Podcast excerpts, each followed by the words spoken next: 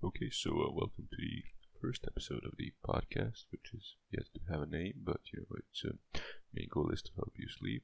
Uh, so today we're going to be reading the Wikipedia page for the British sitcom called Only Fools and Horses. It's probably my favorite show. Uh, yeah, okay. Only Fools and Horses is a British television sitcom created and written by John Sullivan. Seven series were originally broadcast on BBC One in the United Kingdom from 1981 to 1991, with 16 sporadic Christmas specials aired until the end of the show in 2003. Episodes are regularly repeated on UK TV comedy channel Gold.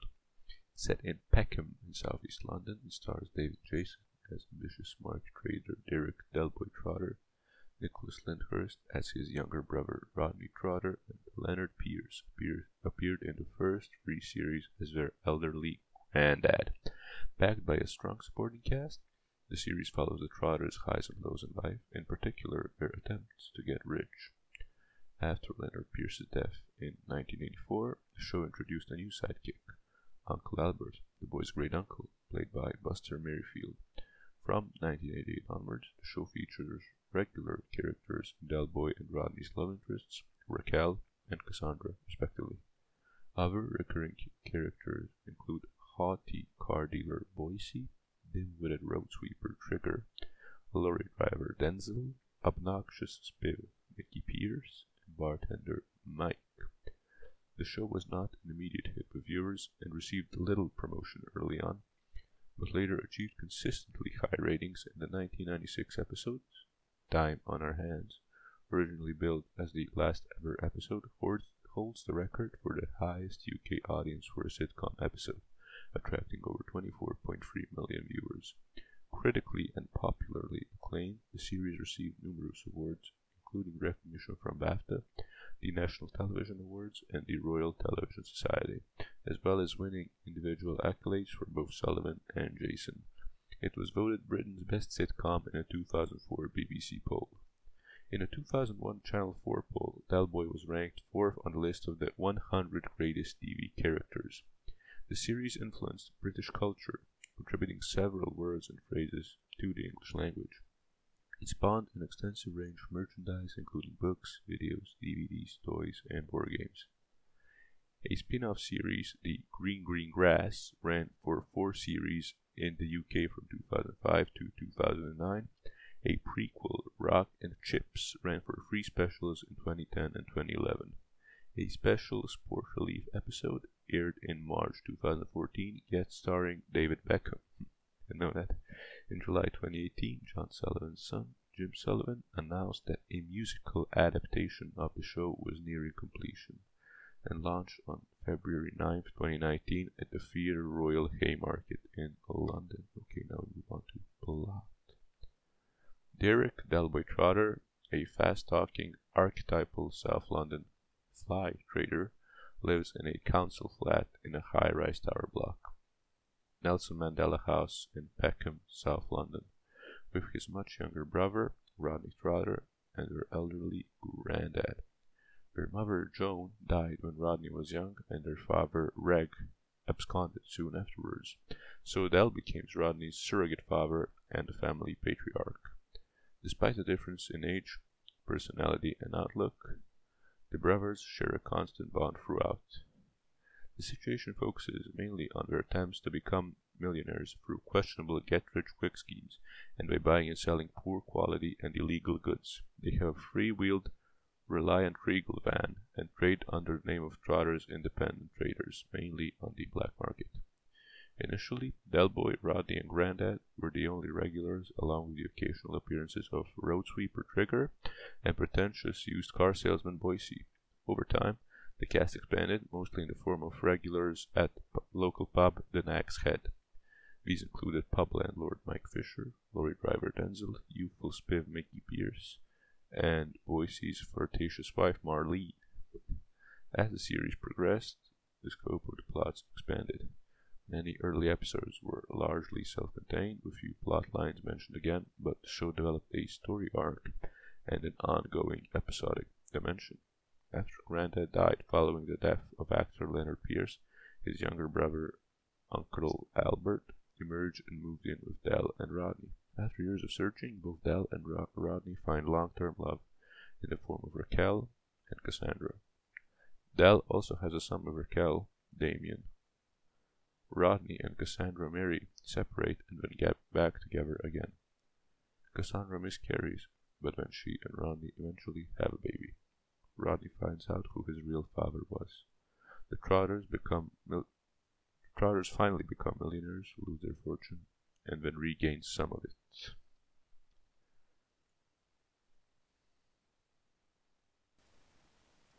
Okay, now we move on to cast and characters. Main cast and characters.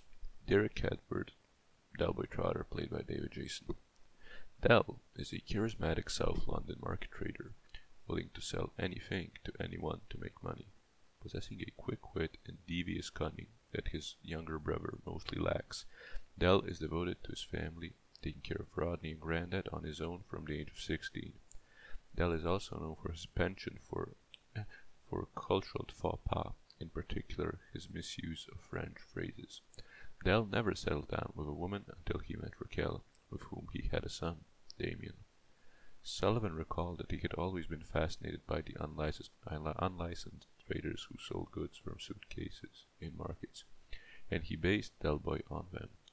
David Jason added other elements to the part, including Del's cheap gold jewelry and his camel hair coat. The inspiration was taken from a similar man he had known when working as an electrician. Jason was a relatively late candidate for the part. Jim Broadbent, who would later appear in a minor recurring role as DCI Roy Slater, and Enn Reitel were earlier preferences. At the time, Broadbent was appearing in Mike Leigh's play Goose Pimples at the Hampstead Theatre in North London. The play was due to transfer to the West End, and consequently Broadbent thought he would be unable to fit in with the filming schedule and turned down the part. It was only when producer Ray Butt saw a repeat of Open All Hours that Jason was considered, and despite concerns that Jason had not previously had a leading television role, and that he and Lyndhurst did not look like brothers, he was cast. Turned out to be a very good decision. Rodney Charlton Trotter, played by Nicholas Lyndhurst. Rodney is Del idealistic but dependent younger half brother, despite being more academically gifted than Delboy, although only to the extent of two GCEs. Rodney lacks Del's silver tongue as well as the latter's scheming nature, and as such is confined to being Del's lackey and sidekick. Orphaned when young, Rodney was raised by Del, and much of the conflict between the two comes from Rodney's dislike of his reliance on his brother and his sometimes morally ambiguous schemes, usually resulting in unsuccessful attempts to gain greater independence through girlfriends or through setting up his own business. He was only partially successful after marrying Cassandra and briefly going to work for her father. In contrast to Del, the part of Rodney was cast early, with Lyndhurst settled on quickly. Sullivan partly based Rodney on his own experiences.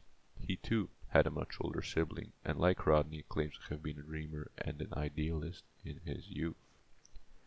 Edward Kitchener, Grandad Trotter, played by Lennard Pearce. Sullivan was fascinated by the idea of having a big age gap between Delboy and his younger brother, Rodney. The elderly character of Grandad and later Uncle Albert gave the situation the voice of an old man who had seen it all. In casting the role of Grandad, Sullivan had in mind an actor similar to Wil- Wilfrid Brambell, who had played Albert Steptoe in Steptoe and Son, but chose not to use Brambell himself, thinking him too closely associated with Steptoe. After seeing Pearce's audition, Sullivan chose him immediately. Scruffy and daft, although sometimes playing a razor-sharp wit, Grandad rarely left the flat or even moved from his armchair in front of two television sets.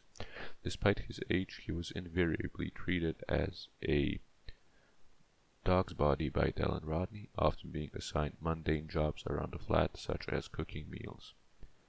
Pearce died in 1984 whilst filming the series 4 episode Hole in One. and Sullivan wrote a new episode, Strained Relations, which featured Grandad's funeral. Albert Gladstone Trotter, played by Buster Merryfield. Shortly after the death of Lennard Pearce, it was decided that a new older family member should be brought in, which eventually led to Uncle Albert, Granddad's long-lost younger brother. Merryfield was an inexperienced amateur actor at the time, but was selected because he appeared to fit the description of an old sailor, especially with his distinctive white Captain Birdseye beard. After, no, sorry, Albert first appeared at Grandad's funeral and soon moved in with Del and Rodney. His wartime experiences with the Royal Navy became, became one of the show's running gags, usually beginning with the words, during the war. Merryfield died in 1999 and Albert's death was written into the next episode. Raquel Turner, played by Tessa Peak Jones. Raquel was introduced because Sullivan wanted more female characters and for Del to start meeting more mature women. Her first appearance in Dates was intended to be a one-off, but she was written in again a year later and thereafter became a permanent cast member. An ambitious trained singer and actress whose career never took off, she met Del through a dating agency, but they fell out over her part-time job as a stripper before getting together again. This time she moved in with Del, helping to mellow him, and they had a son together named Damien. As the character unfolded, it was revealed that she was previously married to Del's nemesis, DCI Roy Slater. Cassandra Trotter, played by Gwyneth Strong. Cassandra first met Rodney in the episode Yuppie Love. Their relationship blossomed, and by the end of se Series 6, the two had married. Cassandra's high career ambitions caused conflict with Rodney, and their troubled marriage was one of the main storylines later in the show's run. Now we on to supporting cast and characters. Trigger, played by Roger Lloyd Pack. A gormless, dim-witted but close friend of Del, Trigger was initially portrayed as a small-time thief supplying Del with dubious goods. In later episodes, he came to adopt the quote-unquote village idiot role and constantly calls Rodney Dave, much to Rodney's bemusement. Trigger, apparently so called because he looks like a horse, was the principal supporting character earlier in the show's run although his importance lessened as the series progressed. Lloyd Pack was cast by pure chance. Ray Butt, who hired him to portray Trigger after seeing him in a stage play, had only attended that play to observe potential Del Boy actor Bill Murray. Boycie, played by John Challis. A shady used car salesman and a frightful snob, Boycie is a Freemason was very self-centered and prone to boasting about his high social status. Challis had played a similar character in an episode of Citizen Smith. Sullivan liked him and promised to cast him in a future series, which led to Boycie. Boycie later featured in a spin-off series, The Green Green Grass, starting in 2005, in which he and his wife Marlene fled from a criminal gang. Denzil Tulser, played by Paul Barber. An easygoing Liverpudlian lorry, truck if you will, driver, Denzil was often on the receiving end of Del's scams. His inability to say no to Del's business deals frequently led to conflict with his domineering wife Corinne, who was only cited once in the episode Who's a Pretty Boy. Corinne eventually walked out on him, leaving Denzil slightly embittered but with more time and willing to go along with Del's schemes. Sid, played by Roy Heather. Sid made sporadic appearances throughout the show's run, mainly as the proprietor of the rundown and unhygienic local cafe. In the episode The Jolly Boys Outing, it is revealed that Sid fought in the Second World War. He was captured and imprisoned but escaped, only for the boat he was using to be hit and sunk by a Greek fishing trawler being steered by Uncle Albert. After Nag's head, landlord Mike was in prison. Sid took over and capped that role for the remaining of the series. Mickey Pearce, played by Patrick Murray. Mickey was a young, obnoxious spiv and a friend of Rodney's known for his exaggerated boasts about his success in business or with women. Despite their friendship, Mickey often took advantage of Rodney's gullibility by stealing his girlfriends or making off with all the money from their business partnership. What a dick. Marlene Boyce, played by Sue Holderness. Boyce's wife. Initially just an unseen character, Marlene was popular among the menfolk and extremely flirtatious, having bad having had implied license with all boy liaisons license I don't know how to read that L I A I S O N S with all of Boyce's friends. She and Del have a particularly close relationship dating back to when Marlene worked in a betting shop in Lewisham Grove. Despite their constant bickering and put-downs, she and Boycie are close and eventually have a child, Tyler, although there are light-hearted rumors that Del may be the father. Mike Fisher, played by Kenneth MacDonald, the landlord of the Nag's Head, although not from the very beginning. His predecessor was never seen with just a succession of barmaids providing service. Good-natured and somewhat gullible, he was often targeted by Del as a potential customer for any goods he was selling.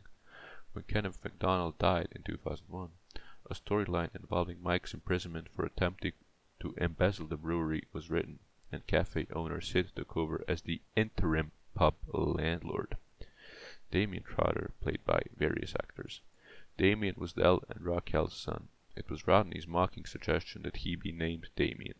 Six, six actors played Damien. Patrick McManus in 1921, Grant Stevens 1991 as well, Robert Liddement 1992, Jamie Smith from 1993 to 1996, Douglas Hodge 1996 as an adult, and Ben Smith from 2001 to 2003. Okay, now let's move on to production. In 1980, John Sullivan, a scriptwriter under contract at the BBC, was already well known as the writer of the sitcom Citizen Smith. It came to an end that year that Sullivan was searching for a new project. An initial idea for a comedy set in the world of football was rejected by the BBC, as was his alternative idea a sitcom centering on a cockney market trader in working class modern day London. The latter idea persisted. Through Ray Butt, a BBC producer and director whom Sullivan had met and become friends with when they were working on Citizen Smith, a draft script was shown to the corporation's head of comedy, John Howard Davies. Davies commissioned Sullivan to write a full series. Sullivan believed the key factor in its being accepted was the success of ITV's new drama, Minder, a series with a similar premise and also set in modern-day London. Sullivan had initially given the show the working title Readies. For the actual title he intended to use as a reference to the protagonist's tax and work evading lifestyle, Only Fools and Horses. The name was based on a genuine, though very obscure saying, Only fools and horses work for a living which had its origins in 19th century American vaudeville. What does vaudeville, vaudeville mean? Let's see. Okay, it's a theatrical genre. Only Fools and Horses had also been the title of an episode of Citizen Smith, and Sullivan liked the expression and thought it was suited to the new sitcom. He also thought longer titles would attract attention. He was first overruled on the grounds that the audience would not understand the title but eventually got his way. Filming Filming of the first series began in May 1981, and the first episode, Big Brother, was transmitted on BBC One at 8.30 pm on 8th September that year. It attracted 9.2 million viewers and generally received a lukewarm response from critics.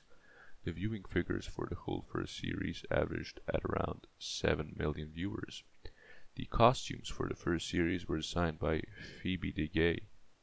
Gaye? Gaye? I don't know how to pronounce it. G-A-Y-E. Del's attire was inspired by, by her going to car boot sales. She took Jason shopping in Oxford Street and had him try a variety of suits.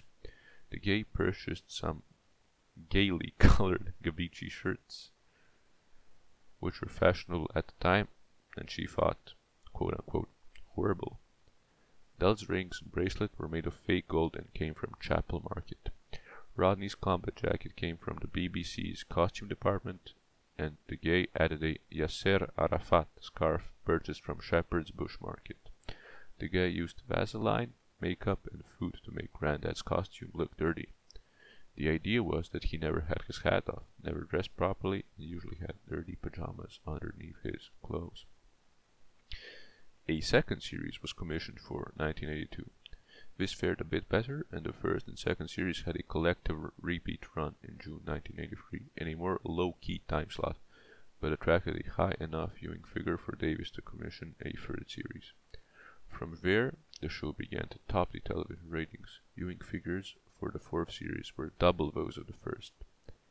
In early December 1984, during the filming of Series 4, Lennard Pearce suffered a heart attack and was taken to hospital. He died on December 15th, the day before he was due to return. Sullivan wrote Grandad's death into the series with the episode Strained Relations, which featured Del and Rodney's goodbye to Grandad. According to Sullivan, recasting Grandad was considered disrespectful to Pearce by the team so it, it was decided that another older family member was to be cast. Buster Merryfield was then cast as Grandad's brother Albert. The scenes from the episode Hole in One that featured Pearce were refilmed with Merryfield.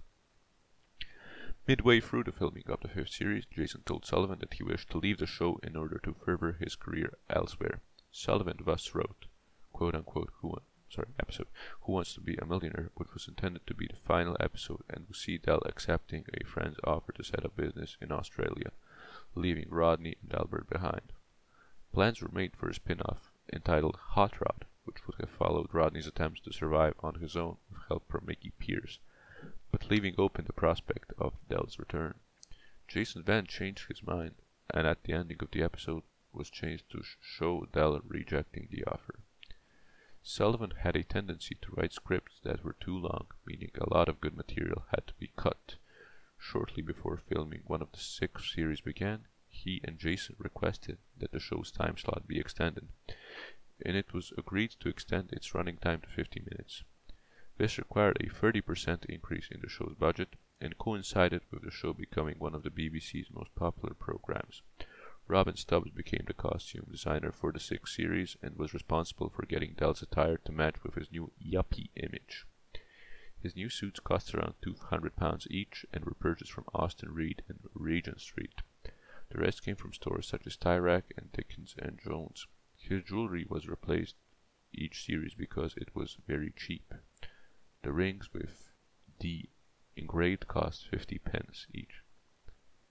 The seventh series aired early in 1991.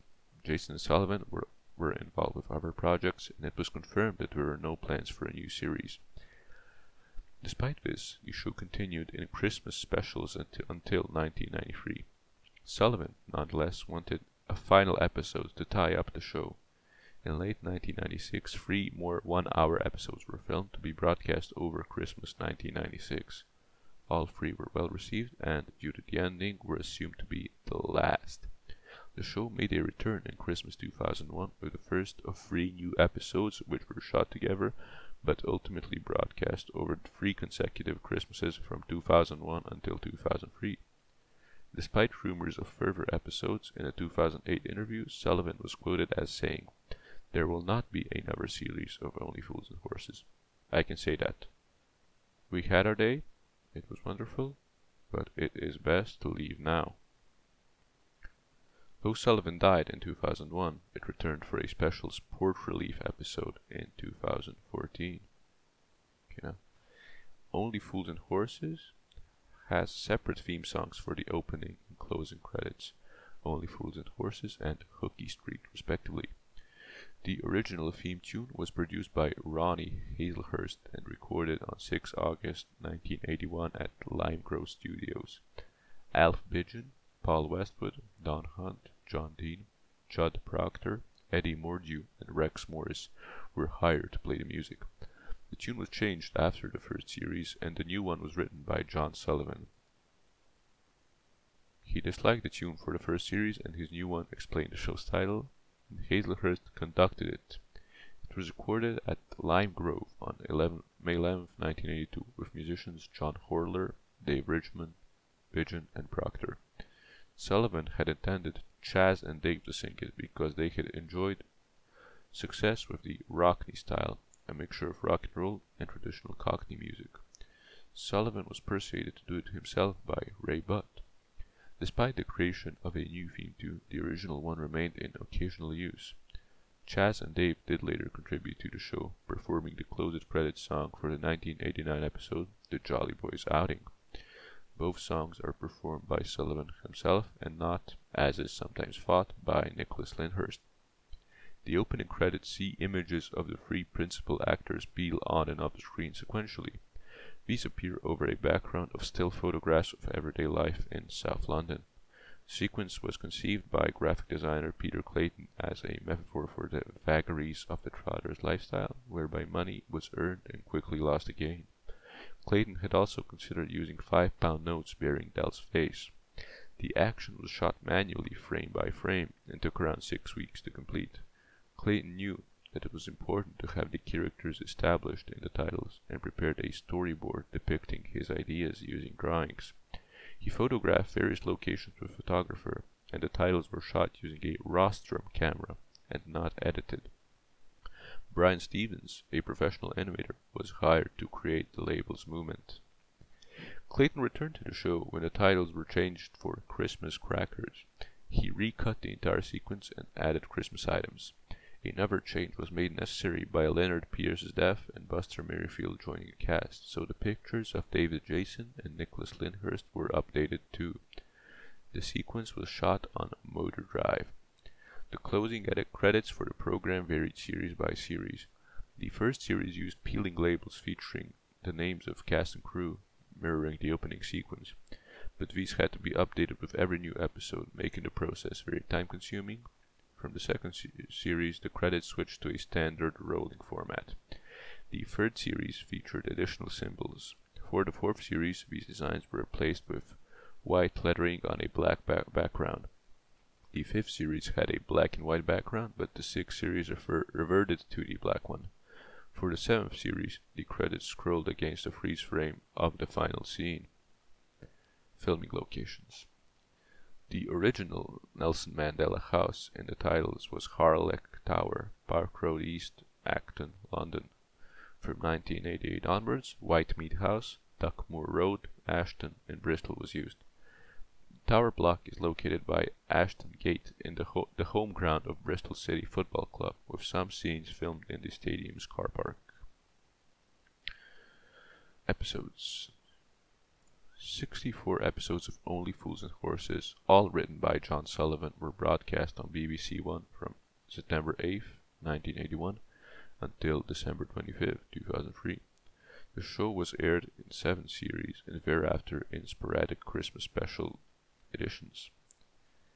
All earlier episodes had a running time of 30 minutes, but this was extended after Series 6, and all subsequent episodes had a running time ranging from 50 to 95 minutes. Several mini episodes were produced. An 8 minute episode aired on December 27, 1982, as part of a show hosted by Frank Muir, The Funny Side of Christmas, and attracted 7.2 million viewers.